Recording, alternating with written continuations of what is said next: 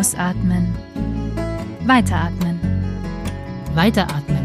Der Podcast rund um die Themen Ganzheitlichkeit, Individualität und Heidelbeeren mit Mira Grötzner und Caroline Ströer. Willkommen zu unserer Dating Deep Dive Folge. Die ist für uns angeschlossen an die letzte Folge, wo wir sehr allgemein, auch gesellschaftlich uns das Thema Dating angeschaut haben. Und jetzt wollen wir noch mal ein bisschen tiefer gehen und auch eine vielleicht eher psychologische, spirituelle, auch persönlichere Perspektive noch mit reinbringen. Auch in Bezug auf die Folge davor, Persönlichkeit, ihr merkt, Ganzheitlichkeit schließt einfach Ist alles, bei uns ein Thema. schließt alles mit ein für uns. Welche Rolle spielt auch Persönlichkeit im Dating? Welche Rolle können auch Aspekte wie Astrologie oder Human Design spielen im Dating und wo aber auch ist es wichtig, sich davon frei zu machen und eben nicht zu sagen, Ich date keinen Steinbock, weil die sind alle blöd. weil das ist nämlich total differenziert dann. Schubladen. Wir sind wieder ja im Lieblingsthema Wir brauchen angekommen. eine Glocke. Genau. Ich glaube auch, wir brauchen eine Glocke, Eine definitiv. Ja. Ja, wir haben in der letzten Folge ja auch das Thema so Partnerschaft. Wie ist so das gesellschaftliche Bild von Partnerschaft? Wie haben Partnerschaften zu sein immer noch? Und wie darf es vielleicht auch anders gehen? Angeschaut und gerade beim, beim Kennenlernen, beim Dating und auch in Partnerschaften. Wie kann ich da mit eben Tools wie Astrologie, Human Design, wie kann ich da stärken und potenzialorientiert an die Sache rangehen und eben nicht mich zu Limitierungen wie ich date keinen Generator 4.1, weil das passt gar nicht zu meinem Profil oder zu meiner Chart, äh, dass ich äh, nicht in, mich in solchen Aussagen verliere. Was mir immer wieder begegnet, wenn ich mich mit diesem Thema intensiver beschäftige und eben auch mit spirituellen Perspektiven auf dieses Thema, ist, dass gesagt wird, auch in der Popkultur, dass gesagt wird, man muss sich erstmal selbst ganz annehmen und lieben, bevor einen jemand anders lieben kann.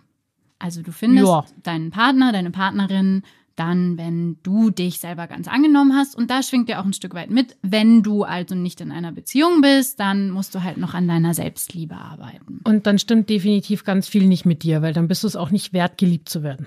Und das ist eine sehr, sehr toxische Sichtweise, gerade wenn man Single ist und sich eine Partnerschaft wünscht, weil man dann natürlich permanent in diesem Mangelgefühl ist und in diesem Gefühl von, bin ich gut genug? Ist der Grund, warum ich Single bin, dass ich nicht liebenswert bin? Dann äh, versucht man sich krampfhaft zu lieben und alles äh, und, Zu tun. Und, und vor allem, was passiert dann? Wenn du dann mal Gedanken hast, die vielleicht nicht so liebevoll sind, was passiert dann? Du wirst dich selber noch mehr runtermachen, weil du denkst, jetzt hast du schon wieder was Blödes über dich selber gedacht. Das geht nicht. So mag weißt eh ja, niemand. Genau, so, so eine nimmt eh keiner, wie war das? Ja, genau. Was dabei total vernachlässigt wird, ist eben, wie viel Heilung und wie viel Selbstliebe einem auch begegnen kann, eben dadurch, dass man andere Menschen in das eigene Leben lässt. Gerade wenn man selber noch an einem Punkt ist, wo man sagt, ich habe noch viele Themen, ich bin nicht perfekt. Wenn sich zwei nicht perfekte Menschen treffen und begegnen und zusammen einen Weg gehen, wie viel da dann entstehen kann an Verarbeitung von Glaubenssätzen, an Neuentdeckung von Seiten an einem selber, die zum Beispiel in Beziehungen vorher von, von einem Partner, einer Partnerin nicht gemocht wurden und, und runtergemacht wurden und die der neue Partner, die neue Partnerin vielleicht besonders mag an einem und besonders schön findet, ja, wo, wo sich andere vielleicht eher lustig gemacht haben und gesagt haben, hey, jetzt kommst du da schon wieder mit deinem Rumgeblödel und so und der neue Partner, die neue Partnerin steigt drauf ein und findet es noch lustig, zum Ja. Beispiel. Also Und auch wie viel Heilung entstehen kann durch eine Partnerschaft, zum Beispiel durch Berührung. Das hatten wir ja auch schon mal, was das mit dem Nervensystem Ja. macht. Wenn ich mein Nervensystem beruhige, wenn ich denn das parasympathische Nervensystem, was für Entspannung, für auch wo Heilung entstehen kann überhaupt, wenn ich das wieder aktiviert kriege und das passiert auch ganz viel durch Berührung, durch sichere Umgebung und wenn das mir ein Partner geben kann, dann kann ich da ganz viel am Thema Selbstliebe, am Thema Selbstbild arbeiten und habe eine, eine ganz sichere Umgebung dafür. Und ja, dieses Bild, also ich sehe das ein bisschen zwiegespalten, weil ich finde, ja, ich, das hat ja diesen, diesen Impuls, beschäftig dich mit dir selber und dann fällt es dir vielleicht auch leichter, ähm, zum Beispiel zu erkennen, passt der oder die zu mir oder passt der überhaupt nicht zu mir. Ja. Ähm, nur eben diese toxische Komponente, die das hat, die finde ich auch extrem schwierig. Und wie schön es dann ist, wenn sich auch zwei Menschen ihrer Themen bewusst sind und wenn sie sich ihrer Triggerpunkte auch bewusst sind und dann miteinander wachsen und heilen in ja, dieser Partnerschaft. Eben, und da sind wir ja auch wieder an dem Punkt, wenn ich alleine zu Hause sitze, dann habe ich vielleicht auch keine Trigger und mhm. dann fällt es mir vielleicht auch ganz leicht, mich zu lieben und mit mir in Frieden zu sein, ja. Aber wenn ich ein Gegenüber habe, was selber auch bestimmte Themen hat und mit bestimmten Triggern kommt, dann trifft sich das manchmal auch. Und ob das dann, und das ist natürlich personenabhängig, wir haben nicht mit jedem auch dieselben Trigger und dieselben Themen oder die gleiche Art zu kommunizieren oder die gleiche Art und Weise, bestimmte Dinge auszudrücken. Beziehungen sind ja auch dafür da, dass wir uns selber besser kennenlernen. Sie helfen uns ja auch dabei. Ich fand hier ich habe auf Social Media neulich so witzige Frage, natürlich mit großem Augenzwinkern, fürs erste Date gelesen aus dieser mhm. Richtung. So, man könnte einfach mal so die Frage stellen, so, wie bewusst bist du dir deiner eigenen Traumata und unterdrückten Gefühle und wie aktiv arbeitest du daran, diese zu heilen, bevor du versuchen wirst, diese auf mich zu projizieren? könnte man mal machen. Ich finde, da ist sehr viel Wahres dran. Und das ist, ähm, ich habe das auch schon mal gesehen in einem anderen Zusammenhang, mit dem ich mich sehr identifiziert habe, wo es heißt, was stellt man für Fragen beim ersten Date so mit Anfang 20? Da fragt man dann eher sowas wie, und was ist deine Lieblingsband? Und ja, wo dann gehst mit, du am liebsten feiern? Mit Ende 20, wenn man dann schon einiges durch hat. Ähm, an äh, Erfahrungen, Dating-Erfahrungen, dann stellt man eher solche Fragen, weil ja, es passiert einfach sehr, sehr viel im Kontakt mit anderen Menschen. Und das kann in beide Richtungen gehen.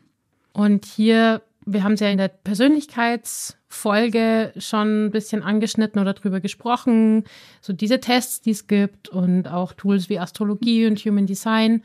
Und hier gibt es eine total potenzialorientierte Möglichkeit, mit diesen Ansätzen oder mit diesen Tools zu arbeiten. Also einerseits für mich selber und auch für meinen Partner. Ich kann zum Beispiel beide Profile oder Charts jetzt im Human Design oder auch in der Astrologie, ich kann die übereinander legen und kann schauen, okay, wie funktionieren wir zusammen? Was erschaffen wir zusammen für eine Energie? Wo ergänzen wir uns? Wo haben wir Anziehungen, weil wir uns ähm, bestimmte Achtung, Fachsprache, Kanäle oder Tore ergänzen und wo gibt's auch Triggerpotenzial? Wo kommen wir von unterschiedlichen Richtungen in der Wahrnehmung beispielsweise? Genau, und mhm. wenn ich mir dessen bewusst bin, wo ganz großes Konflikt- oder Triggerpotenzial liegt, dann dürfen oder können beide da einfach ganz liebevoll damit umgehen und können sofort das erkennen und können sagen, okay, Moment, ich weiß, das ist hier ein Thema, können wir das sofort klären und es muss nicht zum Beispiel zu einem riesen Streit eskalieren, wegen nix. Ist ja oft. Wir streiten oft wegen den banalsten Kleinigkeiten, weil wir uns in irgendwas getriggert fühlen. Und da einfach sofort den Schritt zurückzugehen, weiteratmen mhm. und dann in diesem Thema mit beiden in liebevoller Kommunikationsweise miteinander umzugehen, kann ein unglaubliches Potenzial eben für Wachstum, für Heilung in dieser Beziehung bedeuten. So zum Beispiel sehen wir beide oder sie, vor allem ich, das arbeite ich auch mit diesen Tools und wir haben beide allerdings auch schon die andere Sichtweise davon erlebt oder auch davon gelesen, gehört. So dieses Ja, äh, immer alles als Ausrede oder als Beschränkung wahrzunehmen diese typischen Bild der Frau Horoskop-Getue. So, alle Skorpione sind ja immer, immer so und Löwen wollen ja eh nur ihre Bühne und sind ja, sind ja eh alle dann machtsüchtig und anstrengend. Ähm, wenn ich diese Tools auf diese Art nutze, nutzen sie halt keinem was und sind dann eher einschränkend und bergen sehr, sehr viel toxisches Potenzial und wirklich Einschränkung, anstatt sie wirklich zum zum Guten zu nutzen. Und dann verpasse ich halt auch Möglichkeiten, Leute anders kennenzulernen. Wenn ich zum Beispiel dann jemanden kennenlerne, der auf den ersten Blick jetzt, wenn ich bestimmte Persönlichkeitstypen anschaue oder Tests anschaue oder die Astrochart anschaue und sage so, hm, eigentlich würden wir jetzt nicht zusammenpassen und mir aber die Chance gibt, den einfach mal kennenzulernen und dann sich beide ihrer Themen eben bewusst sind, wie wundervoll das sein kann. Den perfekten Partner, so in dem Sinn von dieser Sichtweise aus, den gibt's nicht, sondern es gibt immer nur Möglichkeiten, mit Themen umzugehen und es gibt Ergänzungen und es gibt Reibungspunkte. Und je bewusster ich mir derer bin, desto angenehmer oder harmonievoller kann ich eine Partnerschaft und eine Beziehung, ob das jetzt eine freundschaftliche Beziehung ist oder eine romantische Beziehung, kann ich das gestalten und eben nicht als, als Limitierung mit reinnehmen. Und du hast da was ganz Entscheidendes gesagt, was für mich dieses Ganze auch sehr auf den Punkt bringt, ist, es geht um das Bewusstsein. Weil Trigger sind im Prinzip ja nichts anderes als Punkte, die uns auf etwas aufmerksam machen. Mhm. Meistens eben unterdrücktes, Unbewusstes. Und diese Tools können dabei helfen, bestimmte Dynamiken bewusst zu machen, und man braucht auch nicht zwingend diese Tools dafür. Es ist eine Möglichkeit, bestimmte Dinge nochmal besser zu erklären oder sich mit Themen zu beschäftigen, mit denen man sich vielleicht sonst nicht so auseinandergesetzt hätte und dadurch mehr Verständnis für sich selber und auch für die andere Person zu entwickeln und dann ganz oft gehen damit auch bestimmte Vorschläge einher, wie man damit umgehen kann, wie man sich annähern kann. Bei der Frage, gibt es den perfekten Partner oder so Floskeln wie Gegensätze ziehen sich an, finde ich, dass prinzipiell alle Menschen zusammenpassen. Und wichtig ist es halt, dass sich beide ihre Stärken und Herausforderungen bewusst sind und dass Kommunikation stattfindet. Kommunikation ist ein ganz, ganz essentielles Thema. Zum Beispiel, haben wir auch noch nie drüber gesprochen, gibt's die fünf Love Languages fünf Möglichkeiten, wie Menschen ihre Liebe ausdrücken. Und da zum Beispiel auch ganz, ganz große Unterschiede oder Potenzial für Missverständnisse liegen. Die Fünf Love Languages, das ist eine Theorie von einem Paartherapeuten. Der hat auch ein Buch darüber geschrieben. Gibt es auch einen Test online, den können wir euch verlinken. Der hat festgestellt, dass bei ihm in der Paartherapie ganz oft Probleme daran liegen, dass sich der eine oder der andere Partner eben nicht geliebt fühlen und dass das aber weniger daran liegt, dass der Partner, die Partnerin den anderen wirklich nicht liebt, sondern dass es Verständnisschwierigkeiten gab, dass sie Liebe einfach unterschiedlich ausgedrückt haben. Und daraus hat er die fünf Love Languages entwickelt. Ich kenne die nur auf Englisch. Ich werde sie jetzt versuchen, auf Deutsch zu benutzen. Das ist einmal Lob und Anerkennung. Also wenn man dem anderen Komplimente macht, läuft eben auch viel über die Sprache. Zweisamkeit, gemeinsame Zeit, also auf Englisch heißt es Quality Time. Da geht es wirklich nicht darum, wir sitzen nebeneinander auf der Couch und jeder macht irgendwas anderes, sondern wirklich zusammen ein Erlebnis auch zu haben, Dinge zu erleben. Geschenke und Aufmerksamkeiten ist zum Beispiel eine Love Language, die in unserer Gesellschaft oft weniger gut angesehen wird. Mhm. Aber mhm. zum Beispiel meine kleine Schwester, die hat das schon immer, sobald sie laufen konnte, ist die rumgelaufen und hat Steine gesammelt und die uns geschenkt oder hat irgendwie Sachen gebastelt. Also dieses was Materielles geben, sich da Gedanken machen, da auch was reinstecken, um dem anderen eine Freude zu machen. Und die funktionieren auch immer andersrum. Man kriegt auch gerne Geschenke. Also mhm. Weihnachten ist immer ihr Highlight. Mhm. Ne? Mhm. Weihnachten, mhm. Geburtstag. So. Hilfsbereitschaft. Da geht's wirklich darum, zum Beispiel, ne, ich bringe den Müll raus, ich gehe einkaufen, solche Sachen. Und Körperkontakt und Intimität. Berührungen, in Arm genommen werden, kuscheln, solche Sachen. Und wenn jetzt, stellen wir uns mal vor, wir haben ein Paar, jetzt in dem Fall er und sie. Er, er ähm, hat die Love Language Körperkontakt und Intimität und sie hat die Love Language Hilfsbereitschaft. Dann kann es sein, dass er auf der Couch sitzt und irgendwie sie gerne in den Arm nehmen wollen würde und sie aber rumwurstelt und noch was erledigt und noch die Heizung repariert oder was auch immer.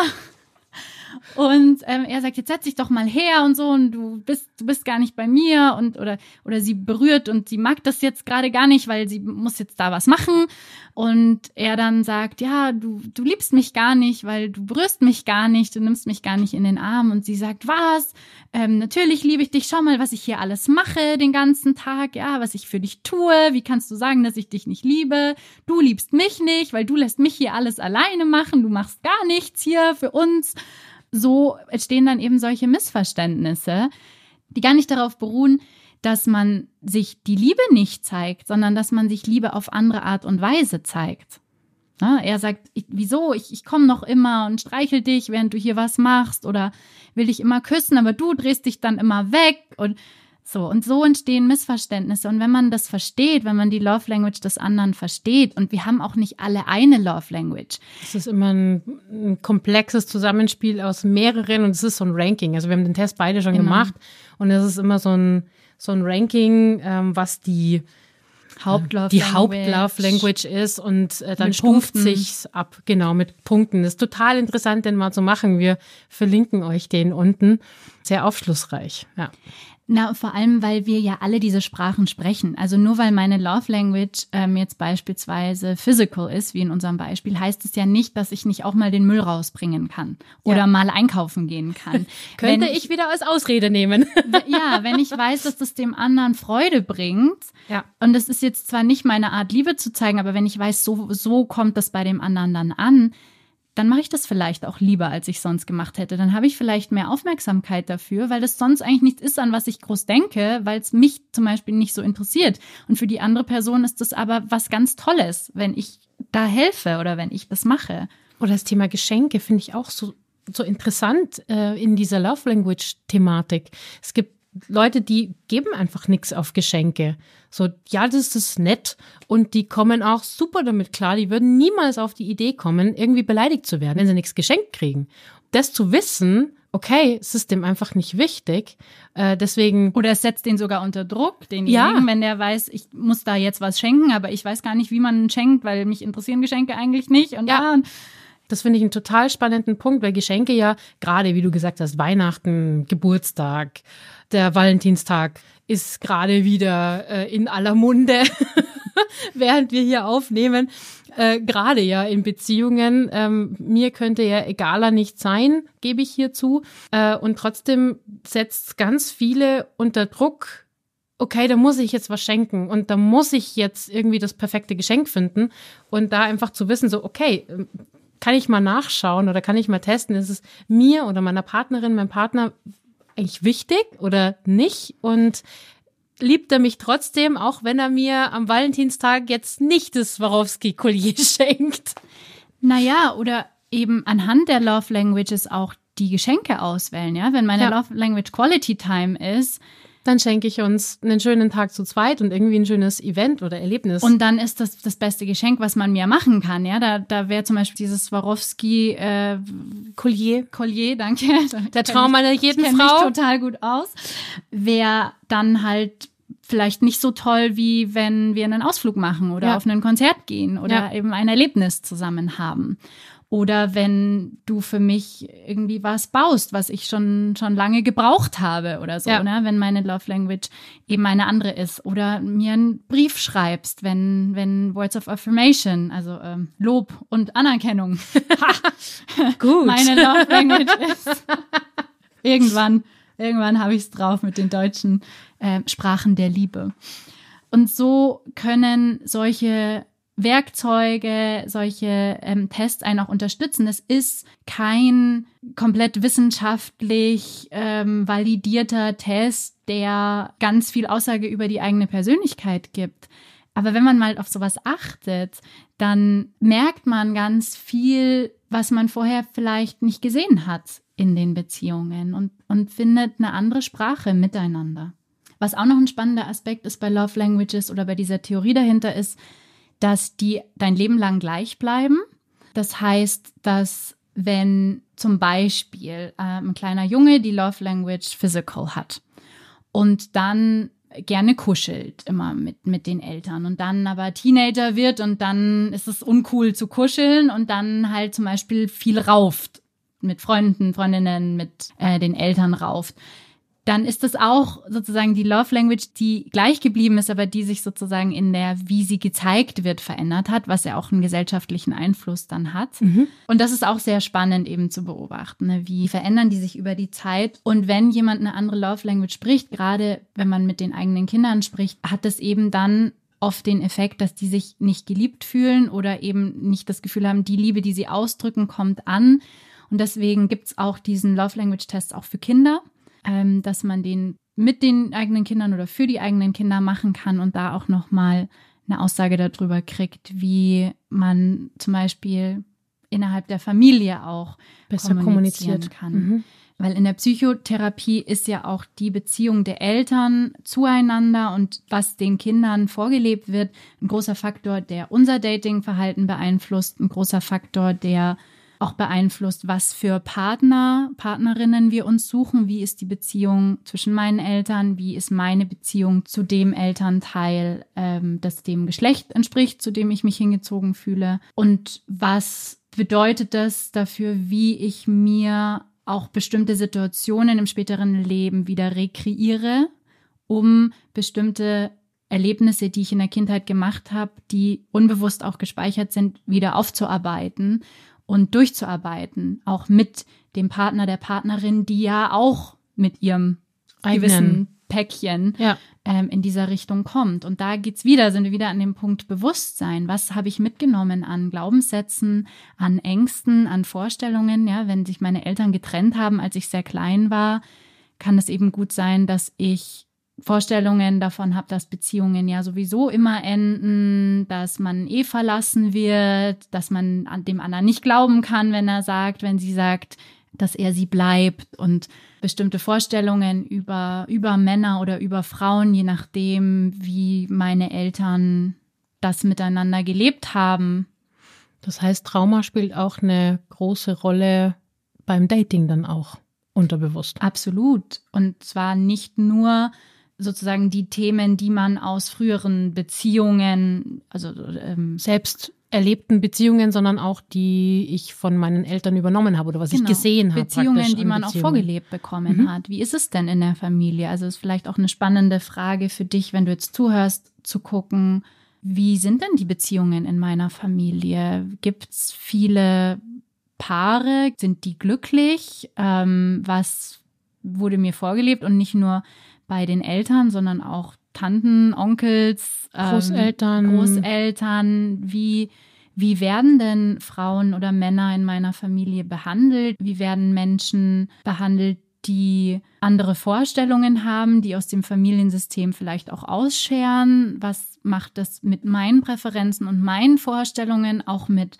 meinen Reaktionen auf bestimmtes Verhalten, auf bestimmte Sachen. Ne? Da sind wir bei den Triggern. Genau. Und das vielleicht nochmal zur Erklärung. Also Traumata sind Dinge, die uns passieren, die wir in dem Moment nicht bearbeiten konnten, die zu viel auf einmal nicht die Ressourcen damit umzugehen, die wir sozusagen abspeichern und die in gewisser Weise unverarbeitet sind.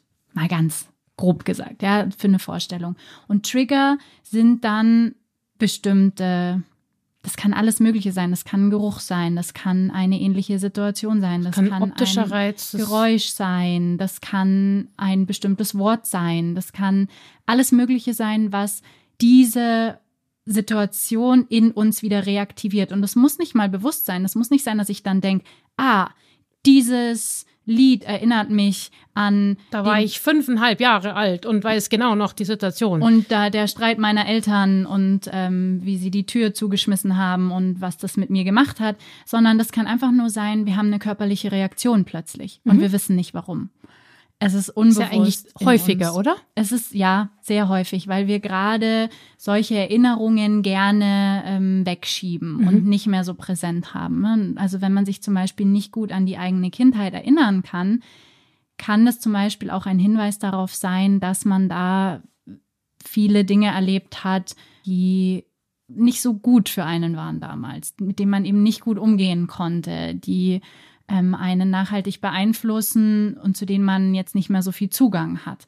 Und das kann eben schon sein, eben auch in, das ist jetzt ein bisschen Exkurs in die Traumatherapie, aber dass man zum Beispiel Flashbacks bekommt, also dass man sich plötzlich an was erinnert, an was man sich vorher nie erinnert hat. Und das kann eben auch ganz, ganz viel Stress bei einem auslösen, wenn man dann plötzlich wieder meistens eben für einen verstörende Bilder hat. Und darf nicht vergessen, dass ein Event irgendwie zu viel war, das bedeutet nicht automatisch, dass es auch jetzt von außen betrachtet ein traumatisches Event ist. Das kann sowas sein wie, meine Mama ist rausgelaufen, hat die Tür zugeknallt.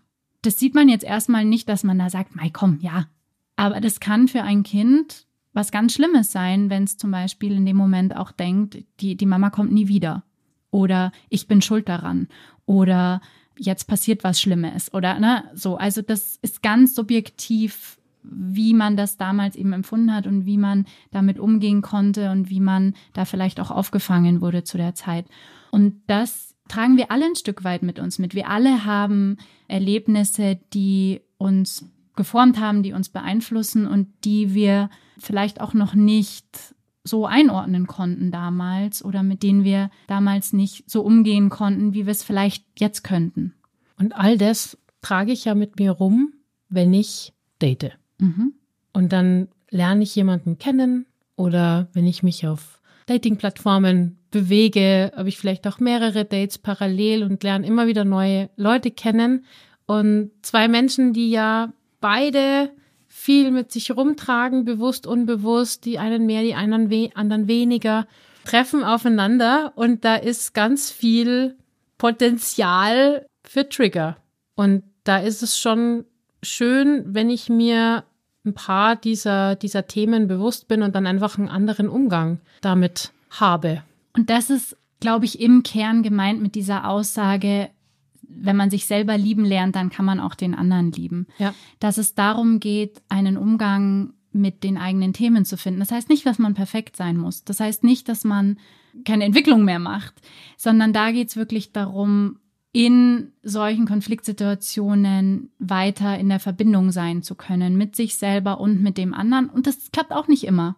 Aber diesen Weg dahin zu gehen, ähm, weil dann kann man auch an solchen Situationen wachsen und zerbricht nicht daran an genau. eben, ja. Und wichtig Themen. ist der Anfang, dass es mir bewusst wird, ich muss auch nicht perfekt sein, weil was ist perfekt? Vielleicht sind wir ja alle auch schon perfekt, so wie wir sind, ja. Wer sagt denn, was gut ist und was nicht gut ist oder wie wir in Kontakt treten sollen und wie nicht und welche Erfahrungen wir lieber nicht gemacht hätten und welche schon.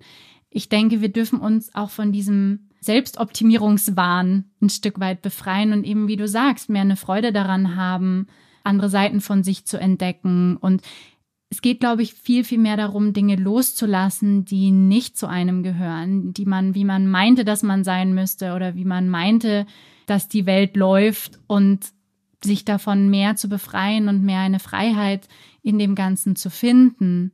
Und das ist dann die eigentliche Selbstoptimierung in Anführungsstrichen. Ja man ist ja auch nie fertig mit diesem Weg. Also äh, es ist ja auch eine Illusion. Ich muss erstmal mich komplett selbst lieben und ich muss erstmal bei mir komplett alles selber aufräumen. Das ist ja ein Quatsch, weil ich bin ja mit diesem Weg nie fertig. Wie wundervoll, dass es, dass da niemand komplett fertig ist mit diesem Weg, weil wir ja immer auf neue Situationen stoßen, neue Menschen treffen, in andere Länder reisen, plötzlich haben wir andere Gerüche, es kann alles ein Trigger sein und ich naja, kann oder eine ganz andere Kultur, die dann wieder unseren Horizont erweitert ja. und wieder ganz viel in Frage stellt, was wir meinten, so oder so muss das sein oder nur so oder so geht das. Und plötzlich ja. sehen wir Menschen, bei denen geht das ganz anders und die ja. leben ganz anders und plötzlich und gehen Sachen, ja, gehen Sachen, von denen wir dachten, das geht gar nicht. Ja. Also ich finde es großartig, dass ich nie fertig sein werde mit diesem Prozess, zu mir selber zu finden und da Dinge, neue Seiten zu entdecken und neue Freude an, an Themen zu haben, äh, die im ersten Moment vielleicht auch nicht so freudig daherkommen. Wie langweilig wäre denn das, wenn wir da irgendwann fertig wären? So, es gibt so einen Zehn-Stufen-Plan und den arbeitest du da ab und dann bist du der perfekte Selbstliebe-Mensch und dann, also, was machst du denn dann? Das ist doch Fahrt. Ich habe auch gedacht, wie langweilig das wäre, aber tatsächlich ein bisschen von der künstlerischen Seite her gedacht, weil wie viele Comedy-Programme gibt's denn über unsere Menschlichkeit letztlich, oder? Ja. Über so, so, wenn es halt so menschelt. Ja. Und ich finde das, also das ist für mich immer, also das ist einfach auch total mein Humor. So, ne, wie, wie man sich über Kleinigkeiten auch aufregen kann und wie lustig das auch sein kann und wie man sowas auch auf die Spitze treiben kann und also wie viel, wie viele Geschichten leben denn genau von sowas? Wie viele Erlebnisse, die man hat, sind nur durch Menschlichkeiten einfach überhaupt erst interessant? Die Frage ist ja immer, was lerne ich draus? Also was nehme ich mit? Was, was lerne ich für mich draus aus dieser Situation? Und äh, wo kann ich für mich wieder einen Glaubenssatz eliminieren oder shiften und kann damit praktisch wieder ein Stück weiter zu mir kommen und auch ein Stück weiter damit im Verständnis für meinen Partner, für meine Partnerin kommen. Und äh, wie wundervoll leicht kann das eigentlich auch alles gehen. Zu dem Thema Traumata ist mir jetzt gerade auch wieder in, in meiner Arbeit etwas begegnet, mit was ich mich auch schon sehr lange beschäftige, und das ist das Vanishing Twin Syndrome. Das war mir noch ein Anliegen, gerade weil es mir jetzt auch wieder in einer Sitzung begegnet ist ähm, und ich gesehen habe, wie viel das auslösen kann, wenn man darum weiß, ähm, ein Anliegen hier auch mit einzubringen. Ich werde nicht zu viel dazu sagen, weil die, bei denen das was auslöst, werden da eh nochmal nachlesen und ähm, das würde ich auch auf jeden Fall dann empfehlen. Was ist dieses Syndrom? Ich habe da noch nie was davon gehört. Magst du das mal ganz kurz mhm. erklären? Ähm, ich weiß jetzt nicht, welche Prozentzahl das ist, aber es ist eine sehr hohe. Ich glaube, irgendwas zwischen sieben und zehn Prozent, vielleicht sogar noch, noch höher. Von uns Menschen haben eigentlich vorgeburtlich einen Zwilling im Mutterleib gehabt und wissen darum nicht, weil dieses Vanishing Twin Syndrome ist, dass der Zwilling im ersten Teil der Schwangerschaft abgeht und es oft nicht bemerkt wird, weil gerade zu dieser Zeit oft noch Zwischenblutungen sind und das dann so ein bisschen abgetan wird, ähm, wie, ach, man hat die Periode oder wie auch immer und dann das nicht so, also auch dann im Ultraschall auch noch nicht auftaucht. Die Erfahrung aber, weiß man mittlerweile, diese vorgeburtliche Erfahrung uns aber trotzdem beeinflusst als Menschen, weil wir haben ja die engste Bindung überhaupt eigentlich zur Mutter im Mutterleib, weil äh, wir sind da ernährt, wir sind da ganz eng, also der Kontakt ist ganz eng. Wenn wir aber noch einen Zwilling oder auch einen Drilling im Mutterleib haben, dann ist das die engste Bindung, die wir haben, mhm. weil wir eben in ganz, ganz engen Kontakt sind.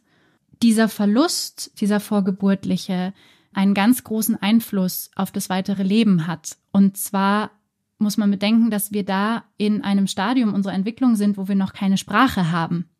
Das heißt, der wird wirklich auf einer ganz, ganz körperlichen, unbewussten Ebene abgespeichert und kann eben auch dazu führen, dass wir unser Leben lang eigentlich, wenn wir das nicht wissen, nach diesem Zwilling suchen.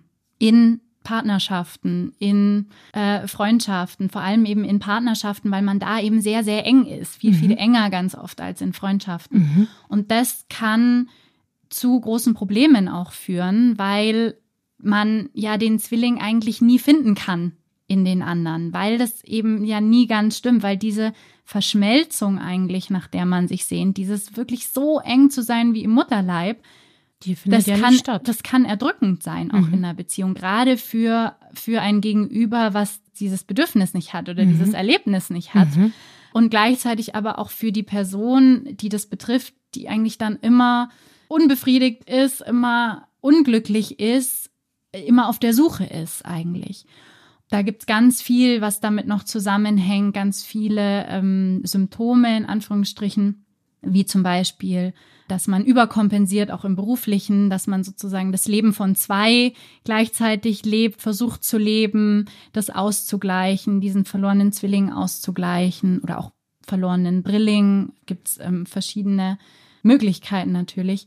Und das war mir einfach wichtig auch noch zu erwähnen, dass es solche Aspekte auch gibt, die da mit reinspielen können. Und ähm, wenn euch das nochmal genauer interessiert oder ihr jetzt das Gefühl habt, oh, das kommt mir irgendwie bekannt vor oder das wäre irgendwie ein Thema, was gerade da reagiert gerade was bei genau, mir. Genau, dann unbedingt nachlesen oder auch gerne mit mir Kontakt aufnehmen und wir können uns das auch noch mal genauer anschauen das Thema, weil das wirklich, ich habe es jetzt erst wieder gemerkt, ganz sehr das Leben beeinflusst und ja, diese unbewussten Sachen, die kann man auch nicht so bearbeiten. Da kann man jetzt nicht sagen, ja gut, jetzt habe ich halt, jetzt reiße ich mich mal zusammen und sehne mich jetzt nicht mehr nach dieser Verschmelzung. So funktioniert das auch nicht. Da geht es dann wirklich eher darum, eben wieder dieses Bewusstsein zu entwickeln. Und da gibt es verschiedene Möglichkeiten, da gehe ich jetzt nicht genau drauf ein, aber es war mir wichtig, das auch noch zu erwähnen, dass es solche Komponenten eben auch gibt und dass die unser Leben und auch unser Dating sehr beeinflussen.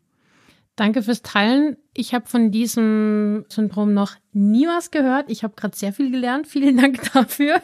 Und das ist ja das, das Spannende, dass es so, so viele Menschen betrifft und die wenigsten je davon gehört haben. Ja. Und wenn bei dir, wenn du jetzt zuhörst, da irgendwie besonders die Aufmerksamkeit hingeht oder du irgendwie eine kleine körperliche Reaktion merkst, melde dich super gerne bei der Mira. Ähm, Kontakt findet ihr in den Show Notes. Und dann könnt ihr im 1 zu 1 da einfach nochmal tiefer einsteigen und dann nochmal genauer drauf eingehen und auch schauen, ob das nicht bei dir vielleicht auch ein Thema sein kann. Gerade diese Balance zwischen Verbindung und Trennung ist ja auch immer ein Thema in Beziehungen. Ne? Wie eng ist man? Wie viel Freiraum hat man noch? Wie viel Eigenes hat man? Wie viel hat man, was einen verbindet? Ähm, wie viel Unterschiedlichkeit hält eine Beziehung aus? Wie viel braucht sie aber auch? Wie viel Gemeinsamkeit hält eine Beziehung aus und braucht sie aber auch. Das sind auch große Themen beim Dating. Eine Sache, die ich auch noch erwähnen möchte, wenn ihr euch intensiver mit dem Thema Dating beschäftigt, dann werdet ihr bestimmt auch viel lesen über Narzissten, über Empathen, über diese Dynamik zwischen den beiden, über Beziehungen zu Psychopathen, diese ganzen Sachen. Das sind auch wieder Kategorisierungen, die sehr hilfreich sein können, die auch gerade die Beziehung zwischen Narzissten und Empathen, also Narzissten, im Prinzip Menschen, die sehr sich um sich selber drehen, ähm, während Empathen eigentlich im Prinzip das Gegenteil sind, die sind sehr bei den anderen, was eine Dynamik natürlich entwickelt, wie man sich denken kann, ne? wenn ich Empath bin und da jemanden vor mir habe, der scheinbar meine Unterstützung braucht oder eben ne, das auch einfordert von mir oder auch das wieder andersrum gedacht, als Narzisst, Narzisstin, ich das ja auch genieße, wenn da jemand ist, bei dem sich alles um mich dreht. Das kann auch ganz ganz schnell ganz toxisch werden. Ganz schnell ja. toxisch werden oder auch Dynamiken annehmen, die schwierig sind. Darüber findet man auch ganz viel, wenn ihr solche Dynamiken kennt. Da auch wieder kann man natürlich auch noch viel tiefer reingehen. Lasst uns auch vielleicht wissen, wenn das ein Thema ist, was euch interessiert oder auch wenn das Lost Twin Syndrome euch nochmal genauer interessiert. Dann machen wir da eine Special-Folge dazu. Genau, dann Super können wir gerne, da auch nochmal ja. genau drüber reden. Mir war es wichtig, das zu erwähnen, eben in diesem Deep Dive. Ähm, aber da jetzt noch tiefer reinzugehen, ist, glaube ich, zu Deep Dive. Ja, ja. Da müssten wir dann eine eigene Folge machen. Aber diese Aspekte gehören auf jeden Fall auch mit dazu. Diese Persönlichkeitsaspekte, aber auch ja, psychische Störungen, auch ein großes Thema. Depressionen auch, also ähm, allein schon eine, eine depressive Verstimmung, was jetzt noch keine klassisch diagnostizierte tiefe Depression ist, beeinflusst mein Datingverhalten extrem. Da begegne ich Menschen ganz anders, da sehe ich andere Dinge und darf ich mich auch auf jeden Fall damit beschäftigen. Ja, auch das Thema, wo wir vorhin bei Spiritualität waren und diese eine Person, Thema Soulmates, Twin Flame, Twin Souls, Karma, frühere Leben und so weiter, ja. kommen da einfach auch ganz viel vor und kann auch da wieder sehr hilfreich sein, aber auch sehr toxisch sein. Ähm, man findet sehr, sehr viel darüber. Deswegen fand ich es jetzt wichtig, das nochmal zu erwähnen, aber das würde jetzt auch wieder sehr, sehr tief reingehen. Ich denke, uns ging es jetzt vor allem auch darum, einen Überblick zu geben, trotz, trotz Deep Dive. Trotz Deep Dive haben wir trotzdem noch einen guten Überblick hingekriegt. Und, ähm. und auch noch so Aspekte aufzugreifen, die noch mal tiefer gehen als dieses gesellschaftliche, ähm, wie Dating gesehen wird und wie viele Aspekte da noch mit reinkommen. Und für mich persönlich geht's in egal welcher Beziehung zu egal welchem Menschen immer um die Verbindung, um das Gemeinsame. Und ob sich dann daraus auch eine körperliche Beziehung entwickelt oder ähm, wie man dann zusammen lebt oder nicht lebt, das ist dann, sind dann die Teile, wo es dann auch wirklich, ja, nochmal tiefer gehen kann und wo ich auch nochmal die Frage spannend finde, geht man zum Beispiel erst in Therapie, in Paartherapie, ähm, beschäftigt man sich erst mit diesen Themen, mit diesen Unterschiedlichkeiten und Gemeinsamkeiten, spricht man über solche Themen auch erst, wenn es Probleme gibt. Oder wenn es eigentlich schon fast zu spät ist. Ja, oder macht ja. man das schon in der Datingphase? Macht man das schon? Wie sinnvoll wäre das? Macht man das auch in Freundschaften? Ja. Macht man das, also wie sehr kann man sich gegenseitig auch die Sicherheit geben, einen sicheren Raum, einen sicheren Rahmen geben, wo man eben auch gerade Themen, die mit viel Scham belegt sind, Themen, die vielleicht nicht Mainstream sind, auch besprechen kann und auch gehört wird und ernst genommen wird in diesen Punkten und einen gemeinsamen Weg finden kann. Und selbst wenn ich anderer Meinung bin oder das anders erlebe, kann man trotzdem zusammen einen Weg finden. Ja, und je mehr ich mich mit meinem Umfeld, mit meinen Beziehungen da auch in einem sicheren Rahmen bewege, über diese Themen sprechen zu können, desto leichter wird's auch und desto mehr räumt sich von selber aus dem Weg und desto kleiner werden dann auch die Hürden. Dann braucht's vielleicht nicht erst den großen Eskalationspunkt, an dem scheinbar alles im Argen liegt und gar nichts mehr geht, sondern dann, dann muss es diesen Punkt gar nicht geben, sondern dann ist es viel leichter. Dann darf es auch Freude machen, wenn ich mal kleinere Dinge einfach aus dem Weg räume und mal irgendwie über, über Dinge spreche, ohne dass es irgendwie das große, wir müssen reden, Gespräch ist, das dann in einem Riesenstreit endet und dann Türen knallen. Es braucht's nicht. Es braucht's einfach nicht. Und das betrifft ja alle Beziehungen. Hier ein bisschen Selbstoffenbarung. Wir in dem Podcast setzen uns auch immer wieder auseinander mit unserer Freundschaft, mit unserer Sicht auf die Dinge, auch mit Unterschiedlichkeiten. Ja, ja, und wie, und wir machen auch eine Entwicklung dadurch. Durch das Einlassen auf etwas, jetzt in dem Fall dieser Podcast, den wir zusammen machen, macht unsere Beziehung auch eine Entwicklung und macht unsere Freundschaft und unsere Art miteinander umzugehen und unser Kennenlernen voneinander auch noch mal eine Entwicklung und noch mal ähm, wird noch mal tiefgründiger auch. Ja, also was mir zum Beispiel auch als Beispiel gerade einfällt, wenn ich jetzt mit meiner besten Freundin oder mit meinen zwei, drei, vier besten Freundinnen zum Beispiel mal ein Wochenende wegfahre und mal ein Wochenende irgendwo verbringe, dann habe ich vier, fünf Mädels unter Umständen, die alle äh, andere Gewohnheiten haben und es kann, wenn der sichere Rahmen unter den Beteiligten stimmt. Es kann total schön sein, zu sagen so, hey, das hätte ich nicht von dir gedacht, dass du dass du das so siehst ähm, oder hey, wie machst denn du das? Das ist ja total spannend und da total viel Raum für Entwicklung und für, für Neues auch ist. Oder alle vier äh, kommen zurück von diesem, ich sage jetzt mal Wellness-Wochenende und sagen, also nie wieder. Nie wieder, die sind ja alle blöd und wie die redet und wie die ihre Haare macht und das geht ja gar nicht. Und die ganze Zeit haben sie mich den Berg hoch und runter geschickt, obwohl ich überhaupt kein Wandern mag. Und ja, dass man über sowas auch sprechen kann, ne? dass ja. man auch sagen kann, Leute, ich habe euch total gern, aber jetzt brauche ich mal kurz eine Pause. Ja. Und ich gehe mal kurz allein spazieren oder ja. so. Und das hat gar nichts mit euch zu tun. Kann total heilsam sein. Ja. Wir haben jetzt hier nur noch die Songs für die Playlist für euch. Und mein Song ist von Ingrid Michaelson. Es ist The Way I Am oder Take Me the Way I Am. Ich bin mir gerade nicht sicher. Ich glaube, er heißt um, ähm, The Way I Am. Ihr ähm, seht es dann in der Playlist. Genau, ihr seht es dann in der Playlist, wenn ihr euch den Song anhört. Ich singe ihn selber sehr gerne. Ich mag ihn unglaublich gerne und es ist ein sehr schöner Song über eine Beziehung und übers gemeinsam so die Herausforderungen des Alltags bestreiten und meistern. Ich habe zwei Songs und zwar beleuchten die so ein bisschen unterschiedliche Aspekte. You Can't Hurry Love von den Supremes, einfach weil es so gut passt, oder? Zu dem, was Ja. wir so gesprochen Ja, haben. klar. Also es ist so viel Timing dabei, es ist so viel Glück auch dabei, es ist so viel, es ist äh, lebendig. Liebe und Dating ist lebendig und ja, you can't hurry love, you just have to wait oder einfach dein Leben leben und es passiert und es wird sich entwickeln und ähm, man hat viele Lieben im Leben. Sehr schön. Und Fine von Ian McConnell, ich hoffe, ich spreche den richtig aus, den auch mit einem Augenzwinkern, den finde ich einfach ähm, so ein rockiger Song, den ich äh, ziemlich cool finde.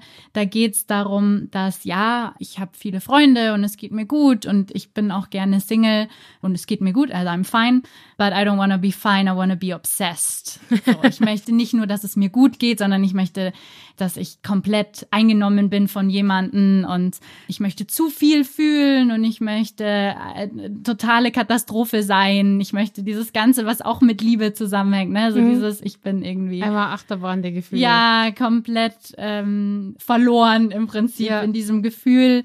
Und was ja auch das ist, nach was man sich ja auch oft sehnt, eben in diesem Verliebtsein. Gar nicht unbedingt immer die Beziehung, sondern auch dieses Verliebt-Gefühl, was ja auch sehr schön sein kann, selbst wenn die Beziehung daraus dann nicht entsteht, die man sich vielleicht erhofft. Und damit sind wir am Ende unserer Deep Dive oder Dating Deep Dive Folge. Danken euch fürs Zuhören und freuen uns sehr, wenn ihr uns Nachrichten schreibt, wenn ihr uns mitteilt, wie es euch eben mit dem Thema geht, was wir bei der letzten Folge auch schon gesagt haben. Lustige Dating-Geschichten, immer gerne her damit. Auch was euch vielleicht noch mehr interessiert an dem Thema, wenn wir jetzt bestimmte Sachen angeschnitten haben, aber da vielleicht noch mehr deep diven könnten. Genau, zu bestimmten Themen, wenn ihr euch noch eine, eine extra Deep Dive Folge wünscht. Wir freuen uns sehr über Nachrichten. Ihr findet uns auf Instagram. Der Kanal ist auch verlinkt. Heißt weiteratmen unterstrich der Podcast. Und wir freuen uns auf die nächste Folge. Bis dahin.